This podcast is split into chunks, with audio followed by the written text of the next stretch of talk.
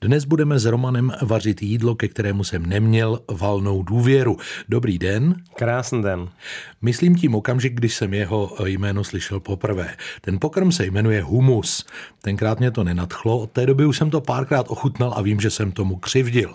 Ale pojďme nejdřív říct, Romane, co je humus a kde se vzal vlastně v naší kuchyni? Ano, je to samozřejmě velká škoda, že tady to slovo se vlastně v naší řeči tak eh, jako zvrátilo a, a popisuje něco nehezkého, protože já si myslím, že je to něco, co opravdu stojí za to si vychutnávat a příprava překvapivě není vůbec komplikovaná.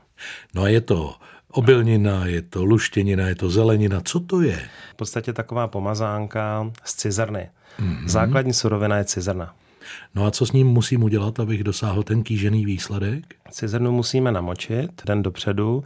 Můžeme teda na přípravu humusu použít i předvařenou, to není nic proti ničemu a potom ji uvaříme do měka. Pokud teda používáme tu sušenou, tak je dobrý přidat trošku jedlé sody, protože jedlá soda celkově pomáhá všeobecně luštěninám, aby se dobře do měka uvařily. Mm, a dál?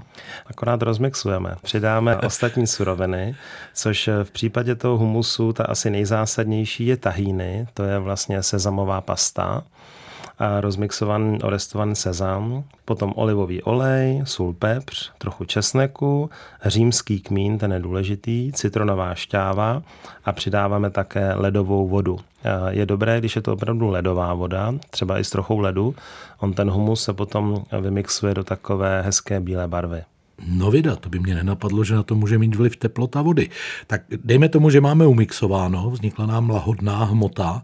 Asi to nebudeme mazat na klasický český chléb, vidíte? Já musím říct, že já to dělám často.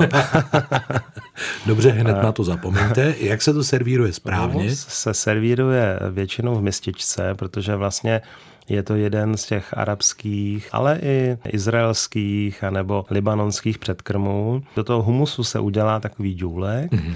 a do něj se povětšinou dá olivový olej, může často být třeba s orestovaným česnekem anebo s orestovanou citronovou kůrou.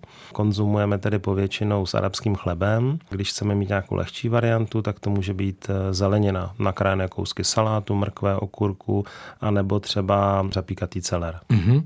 Nakonec taková praktická otázka, Romane. Ten pita chléb většina z nás neumí upéct od prvopočátku až do konce, ale existují různé polotovary. Jak se na ně díváte jako šéf kuchař? Mám to risknout nebo ne? Tak on ten pita chleba paradoxně poměrně snadný na udělání, ale ano. samozřejmě nebudu vás trápit a když si koupíte pěta chleba, rozpečete si ho nebo otoustujete, tak eh, se dá určitě používat. Já bych ještě rád řekl, že opravdu ten humus eh, je vhodný doplněk toho, jak dostat vlastně luštěniny do naší stravy, mm-hmm. protože luštěniny jsou syté, zdravé, patří do vyvážené stravy, takže nebojte se humusu a kdo třeba nemá rád eh, tolik hrách nebo hrachovou polívku, hrachovou kaši, tak tady to je vlastně taková varianta, jak to do té vyvážené stravy dostat. Říká v dnešním vydání na vidličce Roman Paulus. Děkuju za obhajobu humusu a mám takový nápad. Někdy příště spolu upečeme ten pita chleba. Už se budu těšit. Díky, že jste přišel.